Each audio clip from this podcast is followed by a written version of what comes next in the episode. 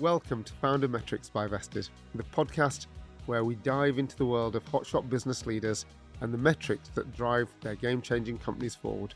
I'm your host, Ifty Nasir, CEO and founder of Vestd.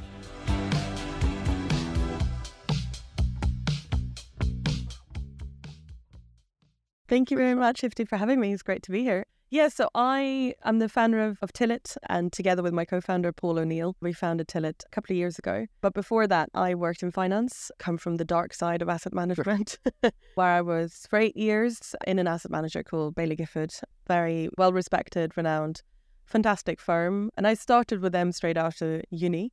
And I thought it was going to be just, oh, this will be a couple of years. I've always wanted to set up my own business at some point that couple of years thing comes back again. Exactly. yes. When you were telling me your story, it's a very similar thing. I'll do this for a couple of years and then I'll I'll do something else. But I really thoroughly enjoyed it, and I stayed with them for eight years.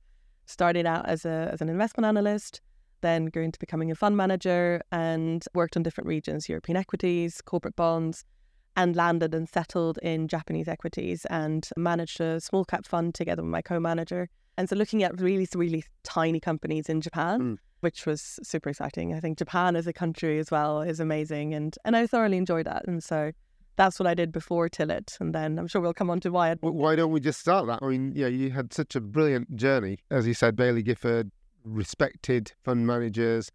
You were one of the respected amongst those. Why the change? Well, I think partly I've always had it in me of I wanted to set up my own thing. In fact, when I said I want I did an internship with Baillie Gifford mm. first and then before I, I moved on to the grad scheme, I remember one of the partners of Baillie Gifford saying they were surprised when I expressed that I wanted to.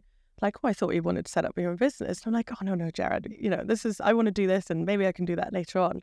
Which which is indeed kind of what happened. But for me, at uni, I wanted I knew I had this kind of desire to try and build something of my own. I had small little entrepreneurial trials or entries when I was younger. But for me, I didn't have an idea that I really believed when I was at uni. And and then I really enjoyed the time at Baillie But in the kind of the last few years I was there, I also started taking much more of an interest in how I manage my pension, how I took control of that myself. So instead of passing it on to a big pension provider and yeah. they put me in some default funds, as a fund manager, I'm like, well, I want to manage my own pension. So I had a SIPP and it was on one of the big platforms, who's one of our main competitors. And I found it really hard to make good decisions. And that sounds bizarre given that I was a fund manager. But, and, and we'll come on to why that was, because that was also the reason why we're trying to do things differently with Tillit. But for me, that frustration, I I'm going to sound like a really boring friend, but I would talk to everyone about this of like, oh my God, I can't believe we can't do this, you can't do this, what about this? Yeah. And I complain a lot. And, and eventually, actually, my best friend told me, she's like, why don't you just stop complaining about it and do something about yeah. it? And I think that was the first time, sounds like such a small thing, but for me to connect, I might actually know something about this of how to be able to try and build a platform that helps people to do a better job. And then also, I've always wanted to build my own thing. So the two kind of went hand in hand together with a real personal frustration that I felt as well. So, so I guess a lot of success or great ideas come from the frustration. Yeah. But I guess, yeah, this one in particular, you think about how complicated being a fund manager is and deciding on, on investment uh, decisions, doing it as a, a, DIY person who's not spending all their time checking the markets day in, and day out. Actually, that's why they pay fund managers like you guys uh, to start off with. How do you know that they're going to be able to do it themselves? I think there's been a lot more that's happened in the kind of financial space, investing space over the last decade, definitely which helps with access. And I think whether it's stock trading platforms, where there's opening up asset classes, there's loads of great things to give people like you and me access to asset classes that previously only used to be available for individual, uh, for for professional investors. Yeah. But so I think access is one thing, but there's also become a lot more engagement. People actually care, and money affects us all. And and financial independence is one of those things that a lot of people want, and stress around money is something that also affects a huge amount number of people. So I think over the last few years as well, there's been a lot more interest in trying to understand these things. There's a lot of content out there as well, and a lot of other great companies that are trying to help people do a better job and manage their money and, and understand where it is, but also how do you make good decisions mm. with it. So I think, and ultimately, you know, everyone gets a more not everyone, but a lot of like getting a mortgage feels like a natural thing. People are like, oh, I'm going to buy a house, I'm going to get a mortgage. That is a huge financial risk you're taking. You're locking up a big amount of money in one fixed asset. Investing is a, is a very different thing, but people feel like that is so alien. And so I think with time, people are more than capable. Investing isn't rocket science. It's just that the industry likes to make it seem really difficult. And and there are things that are tricky about it, but it's not something that you have to have a PhD in finance to understand or be incredibly bright or come from some kind of background. Anyone with the with the right tools and the right kind of understanding can make yeah. good. And I'm looking forward to hearing much more about that. But just going back to the, the piece around the house versus you know, general investing. The house is something that you can feel, touch, it's tangible. Mm-hmm. You'll probably have done your research, going around a few places, knowing the neighborhood, etc. So you can put some sort of valuation on it, and it's relatively speaking, unless you're in a downturn, it's relatively solid. It may not skyrocket, but then it won't plummet to, to zero. But with investing, that's clearly a, a possibility, and you will not have possibly, will you, or will Tillit help you make those wise uh, assessments? I think, of course, there are definitely areas of investing which is very, very risky. But I think also, I mean, when it comes to a house, I think without going too much into yeah. the mortgage market, right? But I think our parents' generation have seen fantastic wealth creation through their homes in a way that I personally don't believe that our generation will. And I think that plays into it partly where people look at home ownership as this rose tinted silver bullet for their retirement.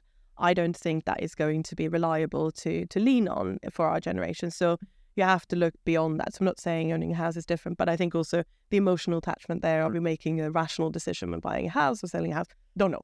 Um, but it, when it comes to investing as well, there's so much range when it comes to investing, and and and there's different asset classes that behave in different ways, and there's also the difference of do you go in and pick the underlying stocks or investing specific currencies, or do you without going into too much of the blockchain space and the crypto space, but there's all kinds of specific assets, but then there's also a lot of more established assets and ways to get access to the markets that over time, you know, past the past is not the guide to the future. But if you look at the performance of stock markets over time, and we're talking really, really long term figures here, you're kind of looking at about around six percent per annum over time, over long periods of time. And I think that's the thing of nothing will ever perform in a straight line upwards. Yeah. But if you take a long term view, and for me, investing is investing for minimum five years. Really, we're talking decades if you can. And then there's other pots that you might need to move around sooner than that. But if you take a long term view and you can ride those ups and downs,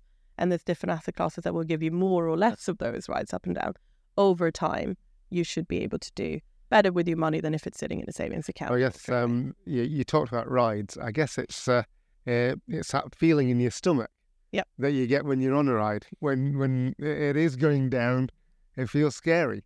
Yeah. It's going up. You may well be comfortable, but you may be anticipating. So, uh, I guess managing your, your stomach in that journey is is a very key thing. But where did the name Tillit come from? That's a great question. The company was actually called something else in the very first few months of existence, and then we changed. And what for us was really important. So Tillit means trust in Swedish. I am Swedish, and and I wasn't actually the person who came up with that name, but we were looking for a name that was one word, easy to pronounce, and most importantly, had meaning to what we do. Yeah. And and it is, as, as you will know, incredibly hard to come up with a name of naming a company that no one else has thought yep. about in your industry, yep. isn't trademarked, and all of those different things. And so what we did is we wrote this long, long list, me and my co-founder, and we had my family involved, his family involved, and we wrote this long list of words that we thought in English that we thought, you know, this this would be a great name for the company. And we couldn't get any of them for all different kinds of reasons. And then it was actually my co-founder's wife, Vinka, who I don't know if it was her idea to translate the list into Swedish. Maybe that was Paul. Um, just as a yeah. let's see where we get to. But she was the one who picked out Tillit because to me, I've looked at that word in a different context. Whereas for her, it just looked like a cool word. And so we have this picture of her having Tillit on a on a post-it, which is just brilliant because it's also a palindrome yeah, from exactly. a branding perspective. Exactly. Yeah, it's it's really cool word, but it it does fundamentally, I think, trust is the holy grail of of finance, of money, and and all of that. So, and that's what we're trying to build with Tillit, a platform that you trust, and people go to those who you trust with questions about their money and advice. So, in a nutshell, how does it work? How does Tillit work? You sign up, you've got X pounds in your, your pocket. How do you? Yeah, how do you get started? So, so Tillit, so we are a DIY platform. So we don't give personal financial advice. That's one of the main things that we kind of need to make clear in the beginning is that we don't tell you what to invest in, but we give you the tools that you should be able to find what's right for you on your own. Um, so you're regulated. We are regulated. We are directly authorized by the FCA, and um, and we are regulated um, for the service that we provide. Uh, but we don't give you can't come in and say, "Hi, you know, I'm looking for this risk and this kind of time frame, and this is the stuff that I want. What should I invest in?" Instead, we offer a platform of funds that we have handpicked every single one. So we don't do it with stocks and shares, only funds, investment trusts, and ETFs. And there's reasons for that as well, which I'm happy to go into. But the, the really the aim of the platform is to give you everything you need in terms of breadth and range of what you might want to invest in as an investor. But we're trying to remove the choice paralysis that you get with the thousands and thousands yeah. of options on other yeah. platforms. And I think the other thing on top of that, and of course, there's other things that make Tillit unique as well, but what you can do by being more focused and giving people that range without sacrificing that you can't invest in this particular asset class or that particular asset class is but that we can go deeper on those funds. And that means that we can give you the information that you would otherwise really struggle to get a hold of unless you sat with a fund manager in the room or with the provider if it's a passive fund in the room. So how, how do you do that selection? You're saying you've got hundreds of possibilities. How do you sift out to the quality or, for want of better, whatever the characteristics of the investable funds or assets are for you? Yeah, it's a huge, it's a huge amount of work, and we we started off building what we call our kind of our fund selection manifesto of starting from scratch. What do we believe makes a great fund? Yeah. And those of us who came up with that is are also people who are on our investment committee now. People with real experience of managing money, managing funds, and managing clients' money and and we kind of looked at what do we think across passive or active. We don't take a view; we offer both. But what do we think makes? What are those little ingredients that we think we can't predict the future? But what do we think stacks the odds in their favor of doing well? And then after that, we've developed a very long kind of process and due diligence questionnaires and all of that in terms of how do we then the selection process itself? How do we scour the market? How do we narrow that? Then we have a lot of interviews with the fund managers, with the salespeople, and then we write reports. We discuss it in our investment committee. We usually then go back and do more work, more meetings with the fund managers, and eventually we kind of narrow down with what might have started with a list of 20 in a particular area yeah. ends up with one or two. And then there's a lot of ongoing due diligence on those funds as well, which is really, really key. That it's not just when you buy it, but making sure that you're on top of what happens with that fund as you continue to offer it or hold it as an investor. As we've seen some scandals in the industry yep. around that. So that is also a really key part of it. So you do a lot of work behind the scenes mm. to sift out, to filter out good investment opportunities and build the, the data set, the information for your customers, your clients. But when it comes to your clients, are they essentially left to the software or is there guidance? How does it work? So with Tillit, you come in and uh, the starting point, if you're landing on kind of the main page of the platform, is a, a page of hexagons. And what we've got there is different themes. So whether you're interested in active funds you're invested in, or you're interested in emerging markets, or you're interested in value investing, whatever it is, you have these little tiles that give you a short, snappy summary of what kind of style of investing is this.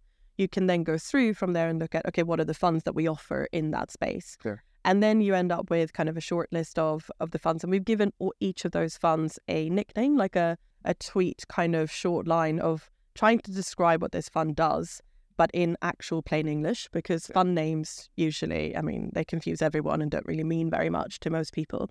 So we try to give it kind of a one liner, what is this? And then you can go from there to find out more information, click through to that fund's page. You can see a video interview with the fund manager if there is, if it's an actively managed fund you can read our bespoke kind of kind of executive summary that we call the Tillit View, where we explain what is this fund, why do we think it's special, how might it perform in markets that when it goes up or down, what are the key risks and why might it be right for you, as well as performance and holdings, of course. But it's those kind of additional information. So you really build up a view of this is what this fund does and how it might perform in the future, not just how it's performed in the yeah. past. Yeah, because the past is no guarantee of the future. Exactly. As we as we all know. But just going back to the, the customer, your client. Mm. So there's all the engagement with the client is digital. Yes. There's no human interaction. We have live chat, so supporting them, but yes, yeah. otherwise it's all self served. Yeah. Okay. What are the the things, what are the metrics or the signals that you look for to make you feel comfortable that you're doing a good job or that things need to be addressed or, or worked on? Yeah, it was a great question. I mean, we have a North Star metric and I'll go into a little bit like we tried OKRs and Yep. that was a struggle for us. Mm-hmm. And and I think people have different views. You're either really diehard fan of OKRs or or it's not quite right for you guys, or maybe at the stage of the business. But we have a North Star metric which is net cumulative flows. And so and so what that really means is that the reason why we settle on it. So what it means first of all is that we look at all of the inflows, so every all of the money that people have added to the platform, either through deposits or transfers, and then all of the outflows that people are removing money from the platform. So it's not about performance. It's not looking at markets because of the conversation we had earlier. And then we look at that because that is essentially how we make money. And so the reason we settled on that as a North Star metric is because ultimately the North Star we believe in from what we've uh, learned about our setting this in a, in a good way is looking at are people valuing the service? So are they willing to pay for it? And the assets is what we set our platform fee based on. Right. And so understanding how much people parking with Tillit versus removing from Tillit. We can't affect how markets perform, we can't affect what people invest in. And so therefore we we look at it in that sense. And for us that is then one that has been consistently rising, despite the fact that markets have been tricky over the last year in particular. But for us that's going well and that's growing and and so that's the main kind of overall metric. But then there's obviously a lot of things underneath that. And and that is sometimes qualitative ones as well as quantitative ones. And so we try to talk to our customers to understand as well how do they make a decision that they feel confident with?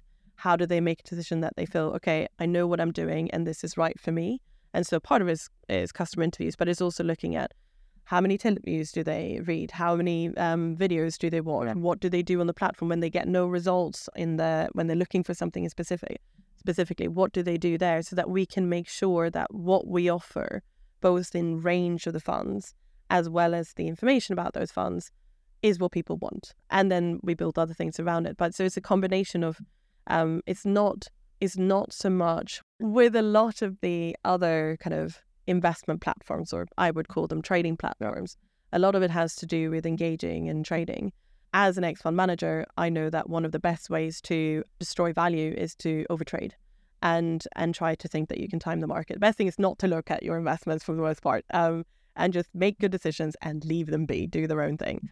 That's really hard psychologically, but That's um, very much the Berkshire Hathaway uh, approach, as, It- as we know. it's it's yeah, they're very wise are, people uh, over there, and But there are loads of people selling on the internet that yeah, you can be a, uh, yeah, uh, quit your job, become a day trader, and uh, Yeah, I take issue with those people, but and that and that view. Uh, I think it is, of course, very possible. Without going into that, Yeah. I think it's extremely rare to to make that work over the long term and for people who have a full time job. Um, but so so for us, it's less about engaging into the app every day to look at us to look at a fund or to trade something. It's more even if they come in three times a year, they put a big they put their ISA in, they invest that, they invested in I don't know a range of funds, and then they come back in even if it's once every other month. We don't think that's bad because we are about long term investing, and that's also how we structure our fees and everything else. So we don't charge for trading. We don't make money if people trade. If anything, that is something that hurts us a bit more because we eat that cost ourselves. yeah, because you want them to have the funds flow on the on the platform. Exactly. Yes, a platform to Yeah, and make better decisions ultimately for themselves, which should be about making good decisions for the long term. And so, so for us, it's less about daily engagement and all of those things, and it's much more when they come in, what do they do, and how do they place their money, and actually not changing it around would suggest to us that okay, they're confident in the decision they've made. So it's it's a bit unusual compared to a Freetrade, a Robinhood, and, and all of those platforms. Just, as, as you've talked about that, and I, I think about my own little forays and uh, adventures in this space. You know, there, there's some comfort. Let's say even if it's a, a percent or two reduction in return on investment, that you don't have any headache. Uh, yeah, and so that notion of getting to a more zen state of investment rather than watching the ups and downs and the um, the fairground rides that we talked about earlier, sometimes it might well be just as uh, as um, helpful for the individual to take that long term view and learn a piece of uh, sedate investing, for want of a better phrase. And I think it does. It doesn't have to be about is it boring, is it exciting, but I think there is an element of of trading and and betting in and out on on is Tesla going to go up or down. Like that's an exciting thing. That's that's more akin to gambling in a sense of that is entertainment. That is that is you know one type of thing. Whereas investing, in my opinion, is long term investing is about expressing what is your view on the world. What is the what do you believe is going to be bigger or more important or matter in ten years time you invest in those areas and you invest in those because they will take time to develop. Hmm. Those are the views that you can express through your investments long term. So that doesn't have to be boring, but action doesn't necessarily mean excitement. It's making a really interesting investment in something that, whether it's a passive fund tracking an interesting area or whether it's an active fund trying to invest in a particular area or or seam or whatever it might be, that is something that you're parking your hard earned money in because you're making that bet on like in the future, five, ten years beyond, that will grow and become really exciting in the world and you will benefit from that financially. So I think it's just a different kind of thing. It's not the same. Investing is not all the same. And that So without this sounding like uh, investment advice or anything of that nature, if I had a view that you know the future is in water, so fu- water Mm. futures, that's the sort of long term positioning that you're, you're talking about. And could one take a, a position on water futures uh, through Tillit? So with those things, because we offer funds specifically, that would those kind of things would be within the sustainable area. So we have sustainable Yeah. funds that look into, and then you can read about what is it that they're looking Yeah. at each of those funds. Some of those have a very specific mission on environment. Some of those have a more specific vision on kind of lifting people out of poverty. And so there's different Fantastic. things that you can do. And then you also have, if you believe that there's parts of the world in terms of economies that you think will be much bigger in the future, whether that's emerging markets, frontier markets, a dedicated Vietnam area, whatever it might Yeah. be, you can get access to that through funds in actually a way that you can't necessarily through stocks.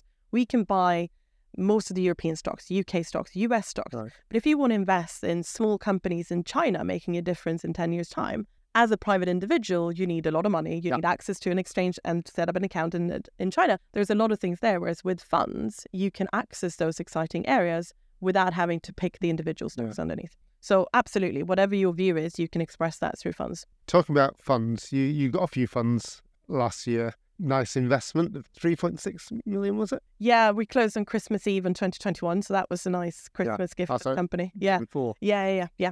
yeah. exactly.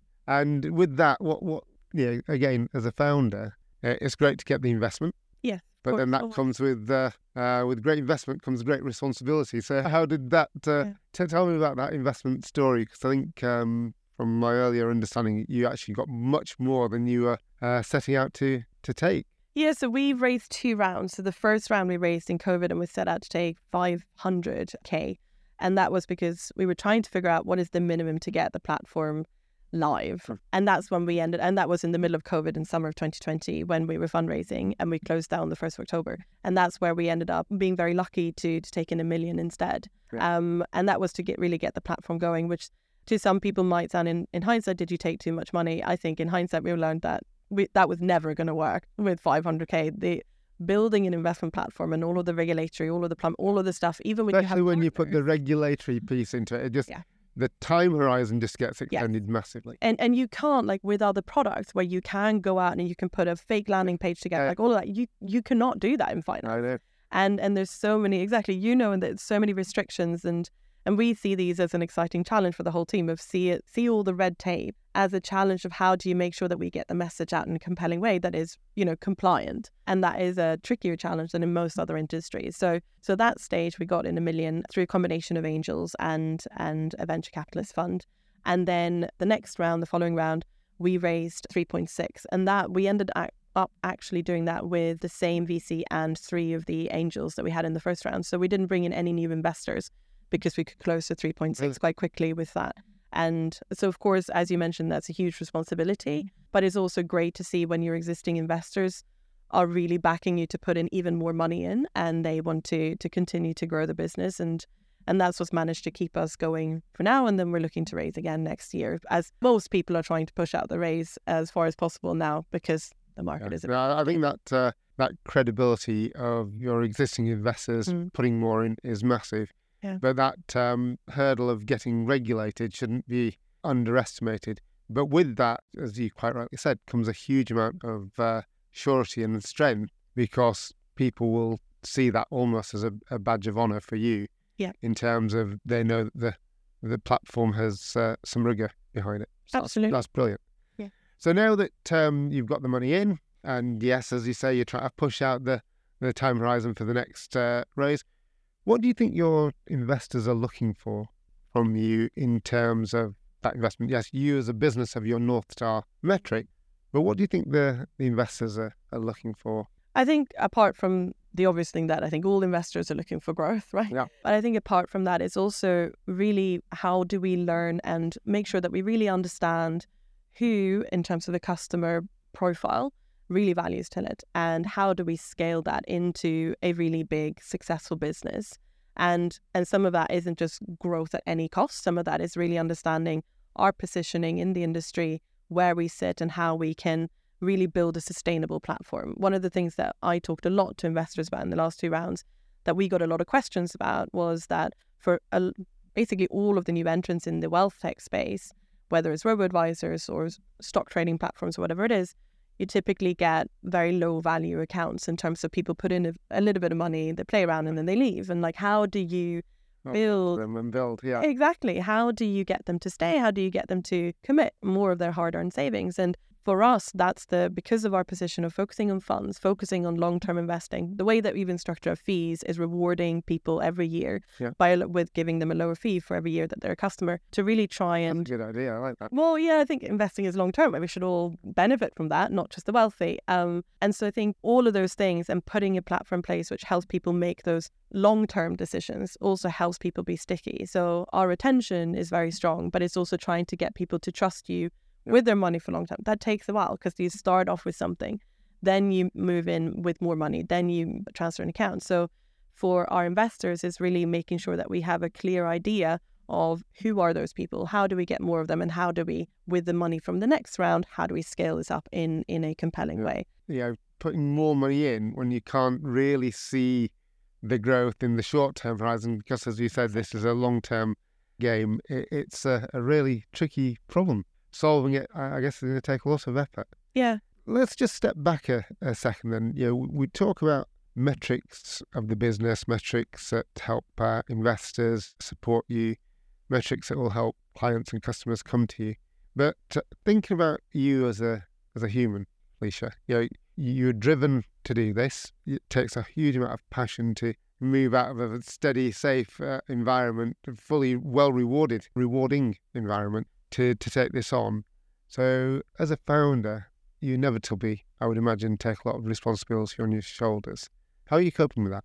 mm, it's an interesting one i think i for me and i say this to my friends as well and people i used to work with it's tillit is the hardest thing I have ever done in my life by a very long mile. And I've had very challenging job intellectually Yeah. and so on as well. But it's it's just trying to build something from scratch in an incredibly competitive market. And when you have a first time founder and you're trying to figure things out and you try you have to learn, you learn every day. But it's the best thing I've ever done. And I think for me, I love the fact that there's so much going on, that there's so much, there's such a fierce competition. The odds are not stacked in our favor. Let's be honest, they're not. I get spurred on by that. I like that competition. And I think for me, every day that I see we build something that someone else doesn't have, or we get a customer coming and saying, I, I used this thing or I read this Tillit View, and I finally, after 10 years of investing, understand what this does. Like for me, that is worth gold. And and that motivates me and i think that's why i have this kind of just relentless drive to make tillit a success and i think that is something that you find in a lot of founders but i really fundamentally believe that if we don't as a society make it easier for people to make good decisions with their savings Mhm. none of us are going to be able to afford to retire and, and so it is fundamentally very interesting uh, view, yeah. And I and I really believe that, and I think that is quite scary. But I think that's why I really believe that this is needed, and and and that really spurs me on. So I think I try to take breaks and so on. Like if I go on holiday, I go properly on holiday. I don't take my laptop. I don't do. I think that's really important. If I'm on, I'm on. If I'm off, I'm off. Kind of thing. Unless of course there is some kind of disaster that I am for the only for whatever reason the only person who can resolve, which is never going to be the case.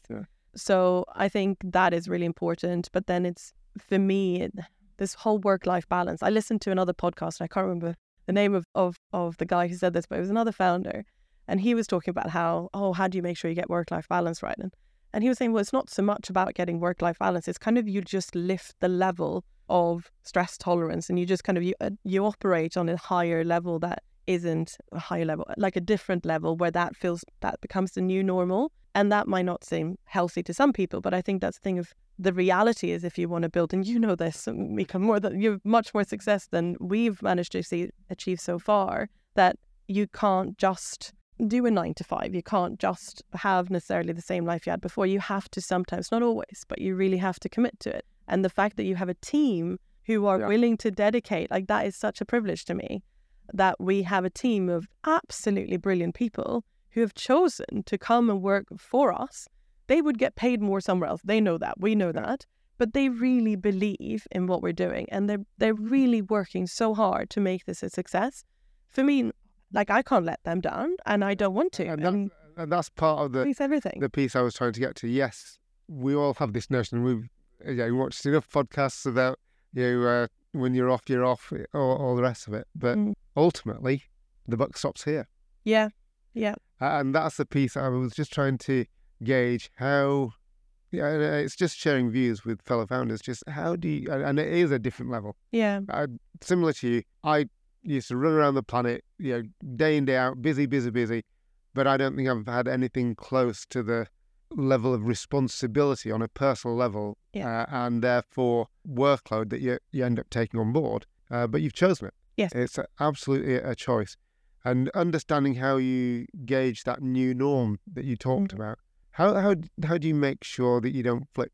Because again, there are so many stories uh, where there are founders, co-founders, where it doesn't work out, and yeah. how how do we help them manage and understand the, the metrics, the signals that are going to help them realize when actually, you know, I really do need to stop. Yeah, I think it's trying to both check in with yourself. I think if you know yourself, I mean, I uh, everyone, you know, founders can start a business at different parts in your life, but I've had a career before. I've I've gone through things that have been difficult before. I know some of those signals of when it feels the way that my body feels, the way that my mind feels, if it gets a bit too much. And so I think that's being able to recognize and and being kind to yourself that that's okay. But, but what is it? Do you get easily rattled? Do you withdraw? What What are the signals for you, Felicia? It might be yeah. too personal that you don't want to share, but no, it's an interesting try to help one. other. Yeah, I think for me, it just becomes a I can't think clearly. As in, I just get kind of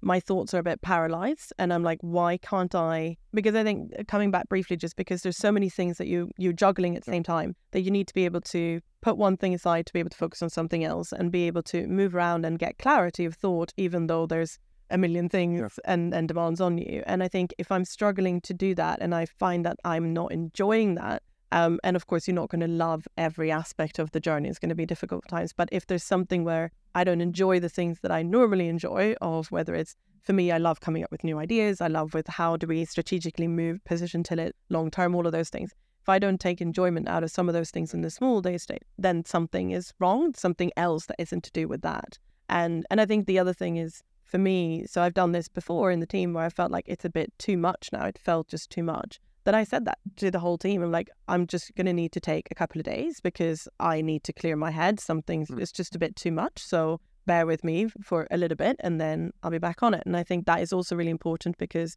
everyone works so hard that if you don't show as founders that it's okay to not be 100% every single day, then they also because that's also what I worry about is what about my co-founders. So I we try to check in with each other that if I think Paul is is behaving a bit differently to what he normally would. I'm like, are you okay? I think you need to take a holiday. And we tell each other as well, right? You need to take a holiday. you need to take a holiday. So I think is is those things as well, and having loved ones around you who also help you sure. check in of why are you still working at midnight and, and and things like this of of trying to just make sure is everything okay. So the combination. So for me, it's just mentally not enjoying and feeling a bit paralyzed that's usually my main sign that there's a bit too much or something's not quite right. I'm not sure how if that's helpful for others, but that's how it is for me. I think it definitely will be. I'm absolutely sure of it. So you say, so you, when you took on the first funds, so you were at six. How many? How big's the team now? We're 13 people now. 13 folks. Yeah. So that's I I think that's quite a lean team for being a regulated platform with everything Yeah. that we do and, and that comes back to the brilliant people that we have got in the team. So 13 now and then looking to grow that after the next race, not before.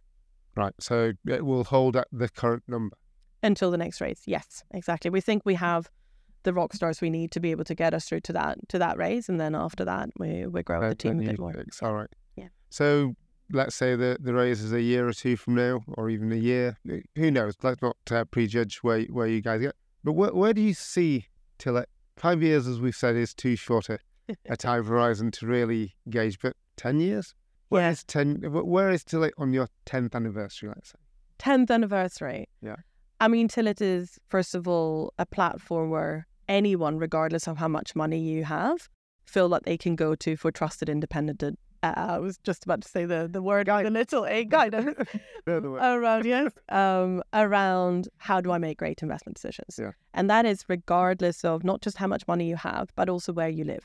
So for us the the UK is our starting point but there isn't a reason why there shouldn't be a global platform where you have the best in class funds regardless of where you live and what you have access to. There's legal structural bits to make that like sew that together Yeah. which there are solutions for and I think that's the thing that at the moment you can trade stocks, you can trade Tesla in many different countries, but you can't necessarily buy the same funds because of these borders.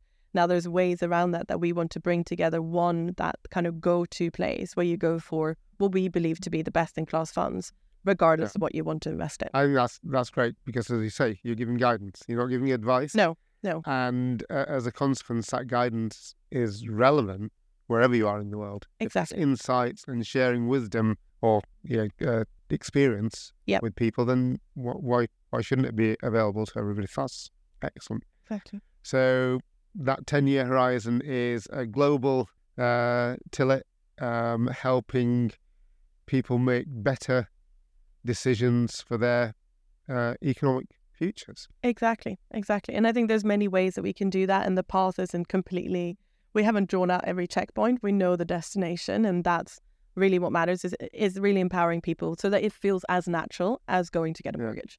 I guess that's something I've heard about as well. That you've got quite an exciting roadmap uh, of stuff coming ahead. Can you give us a, a few insights, a few little uh, glimpses into that future?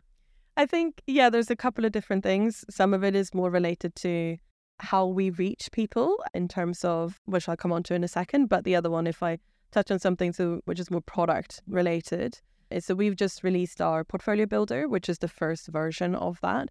And that really helps people uh, manage their portfolio, not just build a portfolio in the first place with figuring out, okay, this is how much I would have in equities based on what I'm putting in my fund or how much I uh, in my in my portfolio this is how much I would have in this asset class, this region, whatever, and trying to get that a visual view of what does that mean for my portfolio, but then also helping people rebalance that. I use a spreadsheet. It's ridiculous. I used a spreadsheet with my own pension before this tool to try and understand, okay, based on how much I have here, and if I put a bit more in here, what does that mean for my overall allocation to Japan or to Europe or to alternative assets?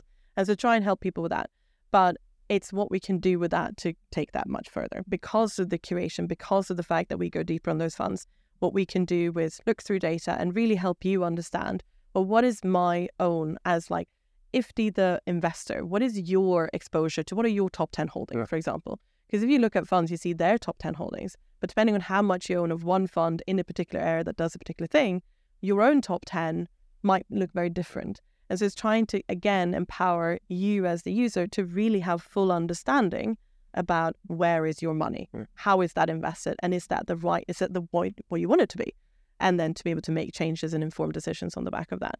So that's something where we're going to dig a lot deeper with- through that tool. But that's, But again, going back to the fact that you don't give advice, but Mm. you will see people with one or two investments or funds and a hundred. Do you guide people as to where there is, is is there a sweet spot, or is it literally down to your own appetite as a as an investor, whether you want the complexity that comes over here or the simplicity that comes down here, rather than the reward that might come from somewhere in between? Yeah, it's a really tricky one because I think it's it's also sometimes very people have different views on what is diversification Mm-hmm. and what is risk. I mean, that is a question we ask the fund managers. They all don't have the same answer. Like we, as an industry, we can't agree on what is risk, and what is risk to you is different to what is risk to me. Absolutely. Where I'm willing to take risk in my portfolio is different to where you might be want to take risk in your portfolio. It's a bit similar with diversification, and I think in that sense, whether it's two funds one fund, a hundred funds, that depends on if those hundred are all, I don't know, China funds or one fund that is a global multi-asset fund, Yeah. you're more diversified there than you are there. And that's where this whole thing comes back to look through data of understanding your what's actually in your in your portfolio. But so we so it's we can't go in and say, okay, if you have one fund, we think you should have a few more, or you have way too much in China or whatever it is. Yes. But what we try to do instead is what we try to do with both the platform and the content and, and so on that we provide with our customers to our customers is to get that to get to an understanding of what might good look like without telling them individually what they Yeah. should be doing, but Yeah. it's giving them the information the- so you can understand it. Yeah, yeah. giving somebody the tools to do a hundred funds. Yeah. They might just start doing that, and then Yeah. they, it's only later on down the line that they realise just Yeah. what complexity and headaches they've created for themselves. That's true. And I think that's why tools like the portfolio builder is so important because that's the way that we, as a platform that can't give advice, can essentially take your decision Yeah. and play them back to you in a way that makes sense in plain English of like, oh, I thought I was investing. Like, my, one of my favorite examples is this: oh, you invest in a global fund, in a tech fund, and a US fund. A lot of people will not realize that you are very, very concentrated in US tech Yeah. companies because that is what's represented in all of these. And then you throw in a sustainable fund, and again, it's the same thing. But people might look and they're like, oh, I have some global, I have some US, I have some tech, I have some sustainable stuff. I'm super diversified. You are so not diversified. And that is, or you may not be that diversified. And and I think that's the thing of we can't tell them you are not diversified and words you should do something else. But if we give you the portfolio builder that shows you it's This all in Google and portfolio. Apple, yeah, like, oh, I should probably do something about that. And so it's trying to get people, and again, it's about empowering, not this hand holding thing, but actually giving people the tools to confidently feel I can do th- what's right for me myself. I don't have to Mm. go and pay, spend a lot of money on expensive advice. You mentioned some other platforms earlier on.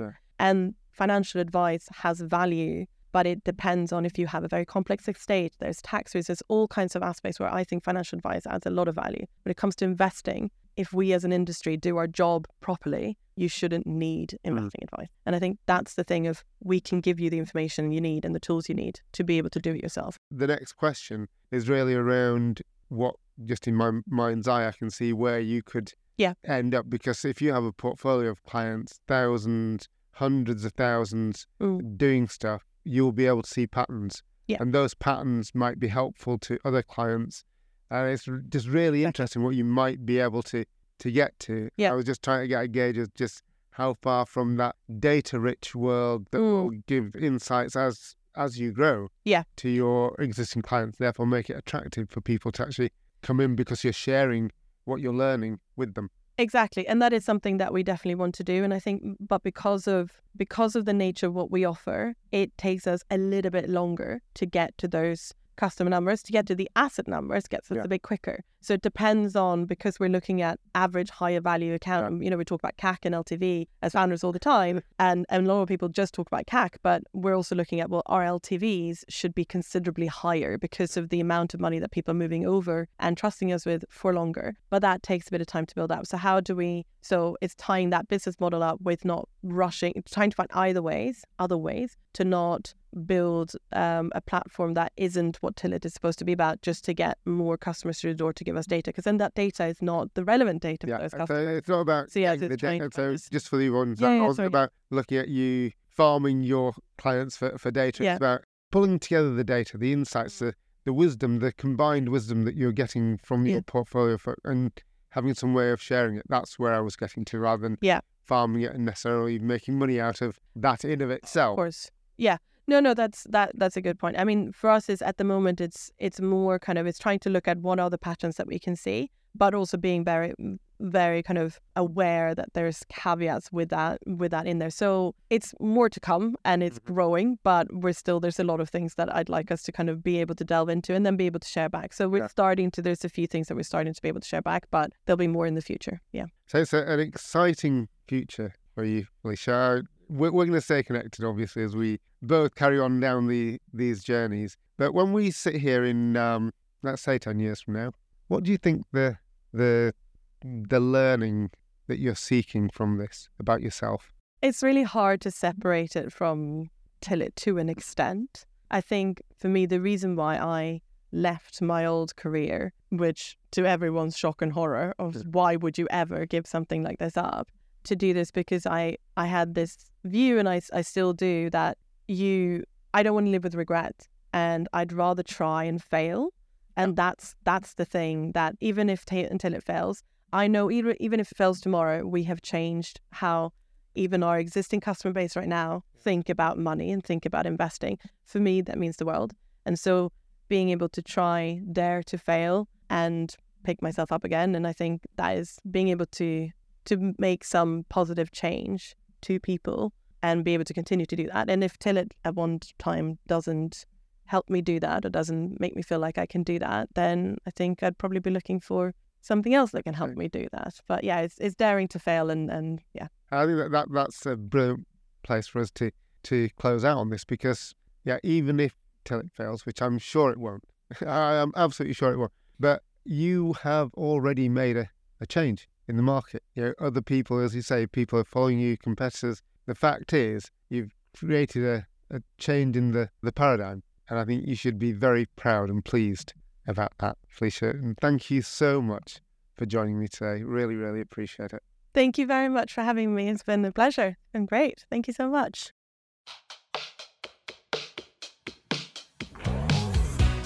Thank you for joining us on this episode of Founder Metrics. Remember, even the biggest of ambitions are within your reach when you leverage the right strategies and metrics. If you enjoyed this episode, be sure to subscribe and never miss a future episode. You can visit vestd.com, Founder Metrics, for additional resources, articles, and exclusive content. Join our growing community of entrepreneurs and founders by following us on LinkedIn or X. We'd love to hear your thoughts. Let's continue to unlock the metrics of success, sharing, and create a brighter future.